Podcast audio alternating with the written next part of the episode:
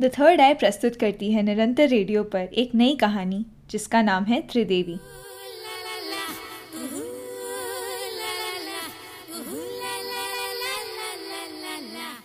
ये मूल रूप से अंग्रेज़ी में ट्रिनिटी के नाम से प्रतिलिपि ने प्रकाशित की है। इसकी लेखिका निशा सूजन है और इसका हिंदी में अनुवाद माधुरी ने किया है। इस कहानी में हम मीना, एनी और नयनतारा से मिलेंगे। जो बचपन से लेकर कॉलेज तक की अपनी दोस्ती को खुद में एक ढांचा मानती हैं। पर कॉलेज ख़त्म होते ही वो कौन से मूल्य हैं जो बदल जाते हैं? दुनिया को जीत लेने की, सब बदल कर रख देने वाली स्कूल और कॉलेज की इन दोस्तियों की क्या कहानी है? मैं जूही, इसे सुनाना शुरू करती हूँ।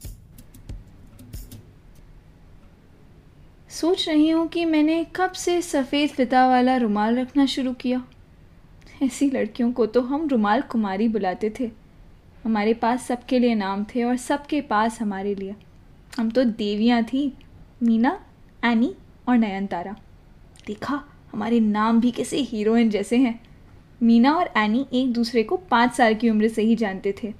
मैं उन्हें सातवीं कक्षा में मिली थी। हालाँकि हमने ये बात कभी ज़ोर से नहीं कही थी, पर हम जानते थे कि तीन में एक या दो से ज़्यादा ताकत होती है। लोकप्रिय संगीतकारों की किसी भी टोली को उठाकर देख लो। हमें विल्सन फिलिप्स नाम की अमरीकी संगीतकारों की टोली बहुत पसंद थी।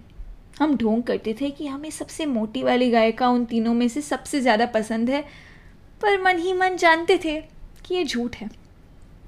हम तीनों जब भी कॉलेज में एंट्री लेती, मुझे ऐसा अनुभव होता जैसे कैंपस फ़िल्म का स्लो मोशन वाला सीन चल रहा है। मलयालम कैंपस फ़िल्म नहीं, पर हिंदी सिनेमा की हीरोइनों की तरह। हम तो पहले से ही पतले और लंबे थे, हर किसी से पहले। हम पहले से ही नाचते थे, जब से बच्चे थे ना तब से। तुम्हारी नज़र में शायद मेरे हिप्स थोड़े मोटे होंगे, पर कमर वो एकदम पतली थी। हमारे पास अच्छे वाले सनग्लास थे, वो बद्दे गल्फ से लाए हुए नहीं। हम शादियों में तब घाघरा पहनते थे, जब कोई नहीं पहनता था और दुपट्टे को यूँ कोहनी पर टिका कर रखते। फिर भले ही हाथ दुख जाए, हमें पसीना भी नहीं आता था। केरला की आबोहवा में पसीने में लथपथ ना होना भगवान का आशीर्वाद था, समझो। ये सब तो ठीक है, पर सही मायनों में हम इसलिए देवियाँ थीं क्योंकि हम नर्तकियाँ थीं, नाचने की कला में माहिर। ऐसी वैसी नहीं, पर अवार्ड जीतने वाली पूरी जनता को हिला देने वाली नर्तकियाँ। सेंट एग्नेस की वो तीन लड़कियाँ यूथ फेस्टिवल में हमें ऐसे ही जाना जाता था। हमारी नृत्य की शिक्षिका थी, पर हम अपनी कोरियोग्राफी खुद ही करते थे। नृत्य की फ्यूजन डांस जिसमें दो तीन नृत्य की कला को मिलाकर नाचा जाता है, इस श्रेणी में हमसे कोई जीत ही नहीं सकता था। अरे, हमसे पहले इसका किसी को मतलब भी नहीं पता था। जब बारहवीं कक्षा में इस श्रेणी के बारे में पता चला, तब भी हम जानते थे कि ये लोग इसे जैसे कर रहे हैं ना, इसे वैसे नहीं किया जाता। हमसे पहले लोग किसी हिंदी फ़िल्म के गीत या तमिल गीतों के घिसे पिटे ट्रैक पर नाचते थे। एक ग्रुप पश्चिमी वेशभूषा में बेकार से स्टेप करता था तो दूसरे ग्रुप भारतीय वेशभूषा और स्टाइल में कुछ ठीक ठाक शास्त्रीय नृत्य करता। सब बिल्कुल रद्दी था। हमने तो ए आर रहमान को खोज निकाला था। सुनने में बचकाना लगेगा, पर यही सच है। हमारी श्रेणी में उनका संगीत जाएगा, ये भी हमने ही ढूंढा था। एनी का कज़न पीटर उर्फ़ डीजे स्पेसी हमारे ट्रैक को मिक्स करके देता था।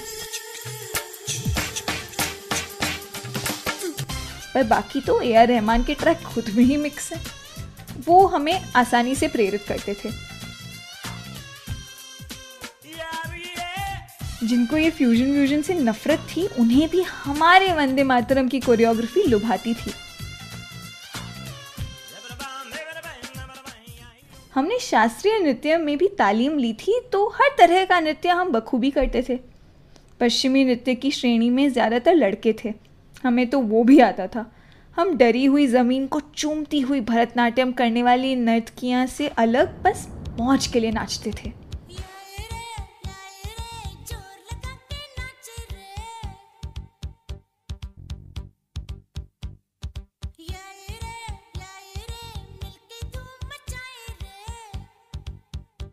किशोरावस्था में हम तीनों मेरे खाली घर में घंटों बिताते। मेरे माँ बाप डॉक्टर थे तो बाकियों के माँ बाप की तरह घर में सख्त निगरानी रखने वाला कोई नहीं होता था। इसलिए तो चौदह साल की उम्र में एनी मीना और मैंने डर्टी डांसिंग नाम के अमेरिकन रोमांचिक फ़िल्म में दर्शाए नृत्य के सारे स्टेप्स याद कर लिए थे। चार इंच की हील लेकर उसमें भी नाचना हमने सीखा था। फिर भले ही उसे बाहर नहीं पहना।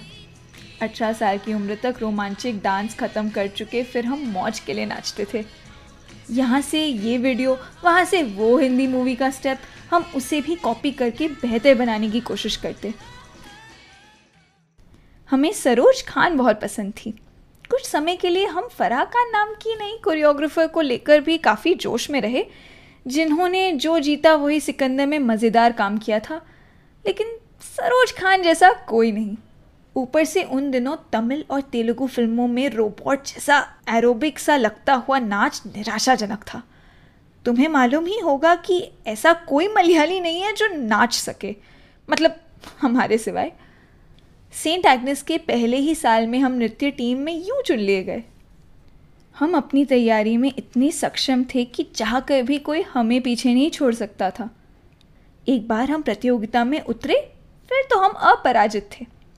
सेंट एग्नेस के तीन सालों में हम तीस गोल्ड मेडल जीत चुके थे। कुछ केरल में, कुछ मद्रास में तो कुछ बेंगलोर या दिल्ली में। पहले तो हम कॉलेज की बस में ही कई सारी प्रतियोगिता और स्थानीय फेस्टिवल पहुँचे। पर धीरे धीरे बिना किसी की देख रेख पागल लड़कों की तरह कोची से तिरुवनंतपुरम खुद से जाते।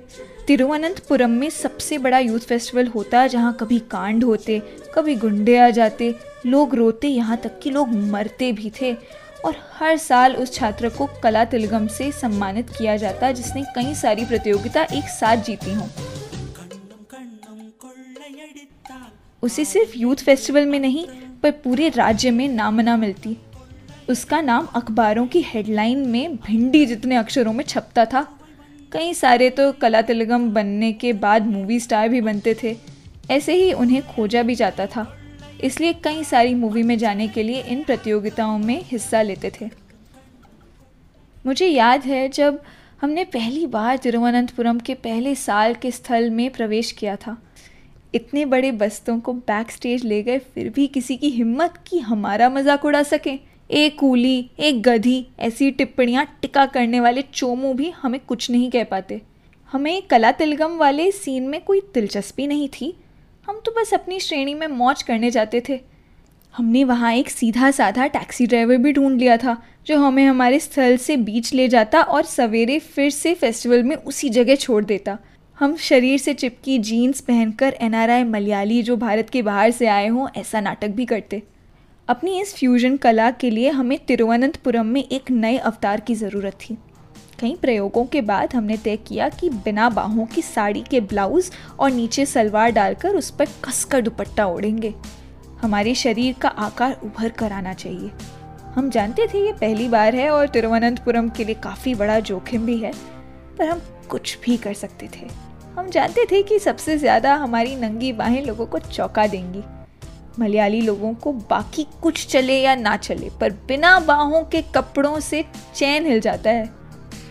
बिना बाह का स्लीवलेस माने बुरी लड़की। उषा उथुप जैसी आवाज़, बुरी लड़की। हाँ साड़ी के ब्लाउज में पीठ, पेट, छाती दिखना बुरी बात नहीं है, पर स्लीवलेस ना बाबा, ना। इन नए कॉस्ट्यूम के लिए तो हमें एकदम नया दर्जी ढूंढना था। इस काम के लिए एक ही आदमी था ब्लाउज मोहन। ब्लाउज मोहन अपने ग्राहकों के साथ फालतू की बात नहीं करता, न कभी कोई माप लेता। कोची की हर औरत हिम्मत के साथ ब्लाउज मोहन के पास जाती। दुपट्टा या साड़ी का पल्लू हटाकर उसके आगे खड़ी रहती। चुपचाप खड़ी रहती जब तक ब्लाउज मोहन अच्छी तरह से देख ना ले। फिर वो अपनी किताब में कुछ नंबर लिखता, जो किसी को भी समझ नहीं आते, और फिर से आँखें उठाकर नहीं देखता। तब तक तुम्हें उसे स्टाइल का पहनना है, कैसे और क्या करना है, ये सब टिप्पणी देने का समय मिलता। फिर उसका कोई असिस्टेंट कोई तारीख दे देता, जब तुम अपना ब्लाउज लेने जा सकते थे। और ठीक उस तारीख को तुम्हें सबसे अच्छा ऐसी फिटिंग वाला ब्लाउज मिलता कि मानो उससे बेहतर कोई चीज़ ही ना हो तुम्हारी अलमारी में। तो कुल मिला के हिम्मत की बात थी कि एक पराए दर्जी को अपनी छाती घूर कर देखने की इजाज़त देना और फिर ब्लाउज मोहन ब्लाउज सिलने से मना भी कर सकता था। असिस्टेंट कह देता सर बिज़ी हैं। हम उसके पास गए, चुपचाप आगे खड़े हो गए। अपनी सारी आवश्यकताएँ एक एक करके विस्तार से बताई, एक विशेषज्ञ ने दूसरे विशेषज्ञ की तरह। अपना मटेरियल उसके सामने रखा, इस विश्वास के साथ कि हमें तो कोई भी मना नहीं कर सकता। ब्लाउज मोहन भी नहीं। और ये सच है कि तिरुवनंतपुरम में जो कॉस्ट्यूम हमने पहना, उससे सब चकित हो गए। उसके बाद तीन साल तक लगातार वो हमारे कपड़े थे, जिससे लोगों की भौएँ चढ़ जाती। हमारे सारे कॉस्ट्यूम ब्लाउज मोहन के पास ही बनते।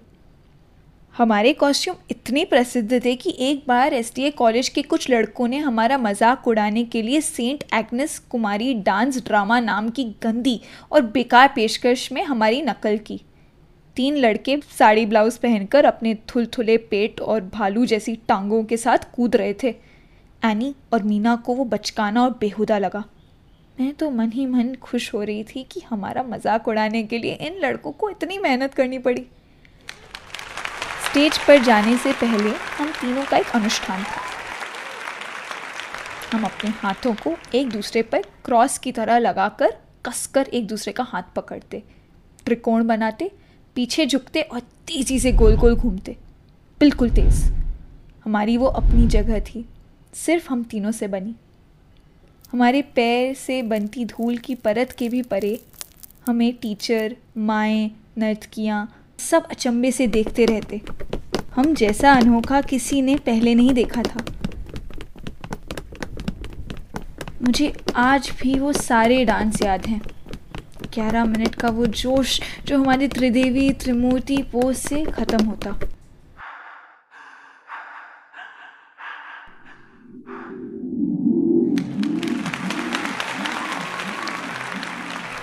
उस साल हमारे पहले प्रदर्शन के बाद सब कुछ बहुत आसान हो गया था। हम जहाँ भी जाते, वहाँ लड़कों की कतार आ जाती हमें मदद करने के लिए। कुछ उठाने के लिए, कुछ ले जाने के लिए, हमारे विदेशी और भारतीय फ्यूजन के बीच साथ जल्दी से एक कॉफ़ी पीने के लिए। हम उनकी आँखों में देखकर बात करते, ज़ोर ज़ोर से उनकी बातों पर हँसते, जिससे वो कह कर जाते, तुम तो फ्रैंक हो यार, माने खुली ख्यालों वाली लड़की, जो वो अक्सर बदसूरत लड़कियों को कहते, पर हम हम तो अलग थे। आधी रात को जब टैक्सी ने हमें आईआईटी पर उतारा तब हिलते डुलते चलने वाले कुछ दस एक लड़के के साथ हम तीन लड़कियाँ थी। वो हमें हॉस्टल तक छोड़ने आ रहे थे। पहली बार मेरा मन हुआ कि उनमें से किसी को तो किस करूँ। कम से कम चार लड़के किस करने लायक भी थे। चलते चलते अचानक हम तीनों को लगा कि बस अब और नहीं चला जाएगा। हम तीनों वहीं रास्ते पर बैठ गए। वो लड़के भी हँसते हुए हमारे पास खड़े रहे। वैसे मैं रोमांटिक मिजाज की नहीं हूँ पर वो दृश्य आज भी एक फ़ोटोग्राफ की तरह याद है। हज़ारों तारे, पेड़ और लड़कों के चेहरे हमारे ऊपर मंडराते हुए, रुकते और कभी झुकते हुए। कुछ देर बाद हम खड़े हुए जैसे किसी सभा के आगे ये भी प्रदर्शन हो जिसकी तैयारी सालों से की हो। दो लड़कों ने मुझे उठाया और अपने कंधों पर बैठा लिया। एनी और मीना को भी इस तरह उठाया गया। वो हमें ऐसे ही हॉस्टल तक छोड़ने चले। कुछ घंटों बाद जब हमने मद्रास छोड़ा, वो लड़के तभी भी विदा करने साथ चले। उनमें से एक ने हमारे जाने पर आँसू भी बहाए। घर आते समय पूरा रास्ता हम शांत रहे। कॉलेज वापस आए तो ऐसा लगा कि हम तीन एक सम्मान लेकर आए हैं, जो हमारे साथ ही चलता रहेगा।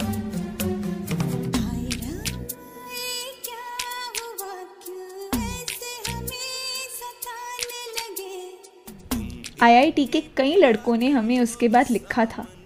कुछ तो चेन्नई से ट्रेन लेकर आने को तैयार थे ताकि हमें देख सकें, पर हमने ये करने से मना कर दिया था।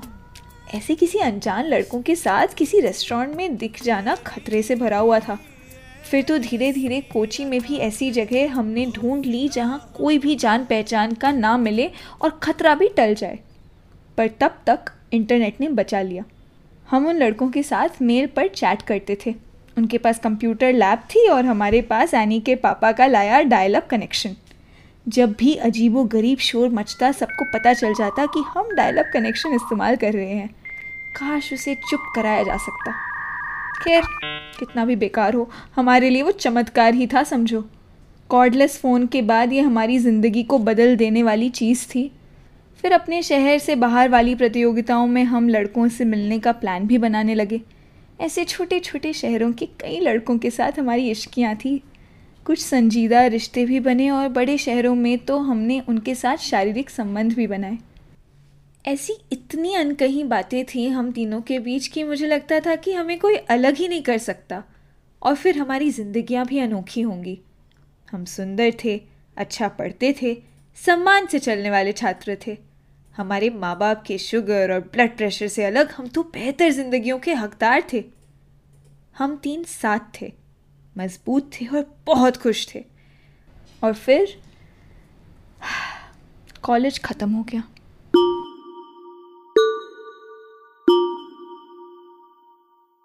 पहले से मालूम था कि ये सब ख़त्म होगा। फिर भी ये सब अचानक लगा। मैंने कोची के माइक्रोबायोलॉजी के मास्टर्स प्रोग्राम में दाखिला लिया। मीना और एनी ने आगे की पढ़ाई के लिए कहीं भी प्रवेश नहीं लिया था। ये बात चौंकाने वाली थी।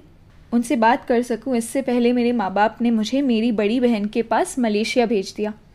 दो महीनों बाद जब मैं वापस लौटी तो मैं काफ़ी मोटी हो चुकी थी।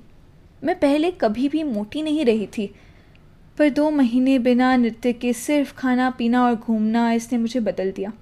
मुझे खुद से ही घिन होने लगी थी। इसलिए वापस आकर मैंने किसी को नहीं बताया। अचरज की बात है कि उन्होंने मुझे कॉल भी नहीं किया। फिर माँ ने बताया कि एनी की सगाई तय हो गई थी। भारी भरकम स्त्री मेरे हाथ से गिरते गिरते बची थी। मुझे नहीं बताया? मुझे पीछे छोड़ दिया? इस शर्म में मैंने भी उसी वक्त उसे कॉल नहीं किया। माँ के बाहर जाते ही मैंने एनी से बात की और उसे छेड़ने का नाटक किया। ओ हो हो ये सब क्या सुनने को मिल रहा है, मैडम? एनी ने हंसकर जवाब दिया, है ना खुशखबरी? तूने कहाँ से सुना? अपनी माँ से बेवकूफ़? मुझे चिल्लाने का मन हुआ, पर मैं चिल्लाई नहीं। एनी अपने माँ बाप की पसंद से रोहन नाम की आँखों के चिकित्सक से शादी कर रही थी। एक साल में शादी तय थी और एक महीने में सगाई थी। मैं ज़ोर से नीचे बैठ गई। वो तो एक तेलुगु सिविल इंजीनियर से प्यार करती थी। उसका क्या हुआ? अब इस फ़ोन पर बातचीत में मैं उससे उस लड़के के बारे में भी नहीं पूछ सकती थी। अचानक से हमारी दोस्ती के नियम बदल गए थे। मैं कुछ समझ पाऊँ, उससे पहले एनी ने अगले सप्ताह मिलने का न्योता दिया। उसके रोहन ने हम तीनों के लिए किसी स्पा में पाँच दिन की छुट्टी का बंदोबस्त किया था। मुझे मीना को कॉल करने में झिझक हो रही थी और डर भी लग रहा था। अगले सप्ताह शहर से दस किलोमीटर दूर जब मैं उस स्पा में उन दोनों से मिली तो सारा डर, सारी झिझक सब सही साबित हुआ। उन्होंने मेरे मोटापे का एक भी मज़ाक नहीं उड़ाया। वो खुद में डरावनी बात थी। एनी सिर्फ़ रोहन की बात कर रही थी। मैंने रोहन का फ़ोटो देखा। वो तो बड़ा आम सा दिखने वाला, धब्बे वाला और मोटा लड़का था। कुछ खास नहीं था, बस उसकी हँसी प्यारी थी और कुछ नहीं। एनी ने बताया कि वो दोनों रोज़ एक दूसरे को लिखते हैं और रोहन ने अभी अभी उसे लिखा था कि वो उसे गोल्ड क्रेडिट कार्ड भेज रहा है। मीना भी एनी का मज़ाक उड़ा रही थी, जैसे कि ये कोई बड़ी प्रेम कहानी हो। मुझे सबसे पहले मीना को मारने का मन हुआ। जब हमारी ज़िंदगियों में असल में प्रेम था, तब हमने ऐसे ही ही हु हु कभी एक दूसरे को नहीं छेड़ा था। फिर अब ये सफ़ेद शर्ट में बड़ी मछली होने का नाटक क्यों? मैंने अपने शब्दों को दबाकर मुँह में ही रखा। वो जगह सिर्फ़ कहने को स्पात ही असल में कैथलिक नन द्वारा चलाया जाने वाला रूढ़ी चुस्त नेचुरोपैथी क्लिनिक था। रोहन को ऐसी जगह के लिए ज़्यादा खर्चा भी नहीं करना पड़ा होगा। जेल था जेल। अगले पाँच दिन रोज़ सुबह जल्दी उठाकर हमें ककड़ी का जूस दिया जाता और फिर योगा करवाया जाता। मैं आसन के बीच में ही सो जाती और सबकी हँसी का विषय बनती। हम फिर से साथ थे, पर हम साथ नहीं थे। हम बस ककड़ी खा रहे थे, लंच पर दूधी करीले के जूस पी रहे थे और सात बजे डिनर पर फल खा रहे थे। वो दोनों हुस्न परियों की तरह सो जाती और मैं बस छत को देखती हुई पलंग पर लेटी रहती। मसाज के बीच एक बार मैंने मीना से एनी के छोड़े हुए तेलुगु लड़के के बारे में पूछा। उसे कोई दिलचस्पी ही नहीं थी। अगले दिन मैंने मीना को उसी के बॉयफ्रेंड के बारे में पूछा, वो प्यारा आई एम कुजीकोर का मलयाली लड़का? वो तो माँ ने मना कर दिया, उसने बड़े आराम से जवाब दिया, तुम्हारी माँ ने, तुम्हारी माँ ने मना कर दिया, मैं समझ ही नहीं पा रही थी, मीना की माँ हम सबके माँ बाप के बीच सबसे खुले ख्यालों वाली थी। उनकी बड़ी बेटी जिसने बैंगलोर में अपने बिहारी बॉयफ्रेंड से शादी की थी, उसके लिए उन्होंने ही तो हाँ कहा था पर केशव तो बिहारी है, मैंने उनको याद दिलाया। एनी और मीना ने एक दूसरे की तरफ़ देखा। मीना ने फिर से मुस्कुरा कर कहा हाँ जानती हूँ। मैंने भी अपने माँ बाप को यही कहा। पर माँ ने कहा कि बिहार इतना दूर है तो किसी को नहीं मालूम बिहारी कैसे होते हैं। पर ये तो लैटिन कैथलिक लड़का है। वो पहले मछुआरे थे और वो बहुत पीते हैं यार। और बस, हमने उस लड़के के बारे में कभी बात नहीं की। पालक, जूस, इन सबसे अब मुझे उल्टी आ रही थी। ये लोग हमें भूखा मार रहे थे और मेरे मोटापे पर इसका कोई असर होने वाला नहीं था। इसी बीच मैंने मीना को एनी से कहते हुए सुना, माँ, मज़ाक में ही कह रही थी, पर फिर भी चेची की बिहारी लड़के के साथ लव मैरिज थी तो उनको दहेज नहीं देना पड़ा। पर मेरे होने वाले पति को जितना दहेज देंगे, उतना फिर केशव को भी देंगे। आखिर सम्मान की बात है। तुम्हारे जितना तो नहीं देंगे, पर कम से कम पच्चीस। एनी ने भी हाँ में सिर हिलाया। क्या? मैं ताजुब में रह गई। पच्चीस लाख दहेज? क्या ये लोग वही बात कर रहे थे? कौन है ये औरतें? कहाँ हैं मेरे दोस्त? आखिरी सुबह हम तीनों चुप थे। मैंने पुरानी बातों की पर्ची खोली तो उन्होंने उन बातों को बीच में ही काट दिया। फिर वहीं शादी की बातें होने लगी।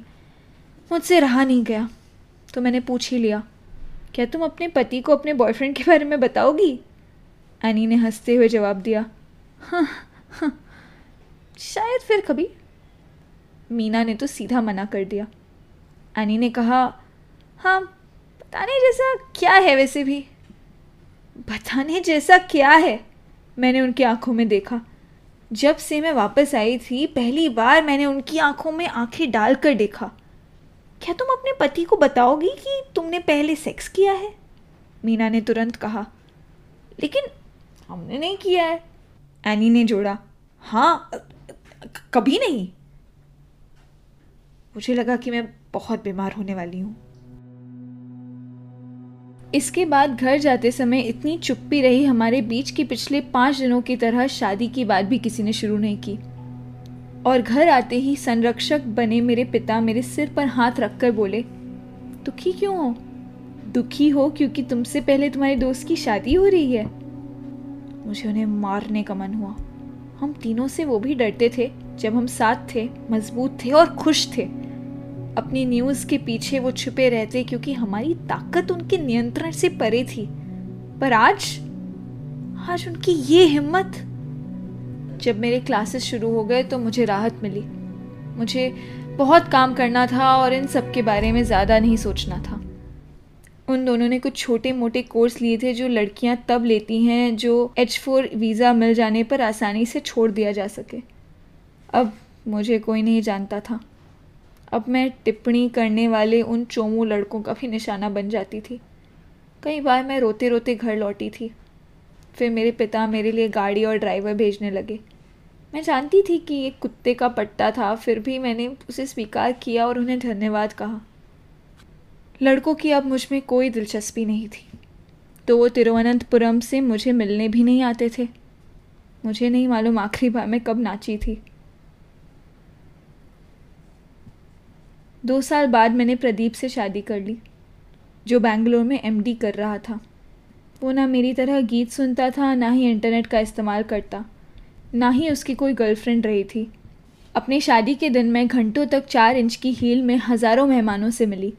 मैं जानती थी ये आखिरी बार है जब मैं किसी महफिल के बीच का सबसे आकर्षित और महत्वपूर्ण हिस्सा हूँ।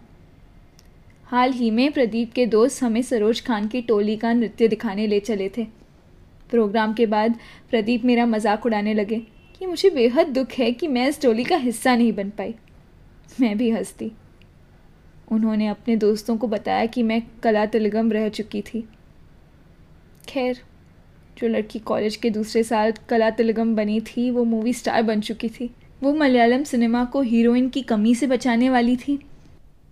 तीन बड़ी पिक्चरों में उसका दमदार काम रहा। और उसकी चतुराई से लिखे किरदार साथ में नाक पर हीरे की नथ प्रसिद्ध हुई। फिर उसने किसी बेवकूफ़ हास्य कलाकार से शादी कर ली। उसने कहा कि वो नहीं चाहता कि उसकी पत्नी किसी पिक्चर में काम करे। बस, फिर वो बड़े पर्दे पर कभी नहीं दिखी मुझे नहीं लगता मैं किसी से भी इतनी नफरत करती हूँ जितनी उस हास्य कलाकार से। जब पहली बार बैंगलोर आई, तब एक खड़ूस सी औरत मिली जिसने कहा कि मैं तो देसी हूँ क्योंकि मैं हाथ में रुमाल रखती हूँ। और ज़ोर से पकड़ोगी तो गायब हो जाएगा, उसने मज़ाक उड़ाते हुए कहा। मुझे इतना गुस्सा आया, मैंने कसम खाई कि उससे कभी नहीं बात करूँगी। बहुत समय बाद, सालों बाद, ये ख्याल वापस आया कि मैंने कब से हाथ में रुमाल रखना शुरू किया।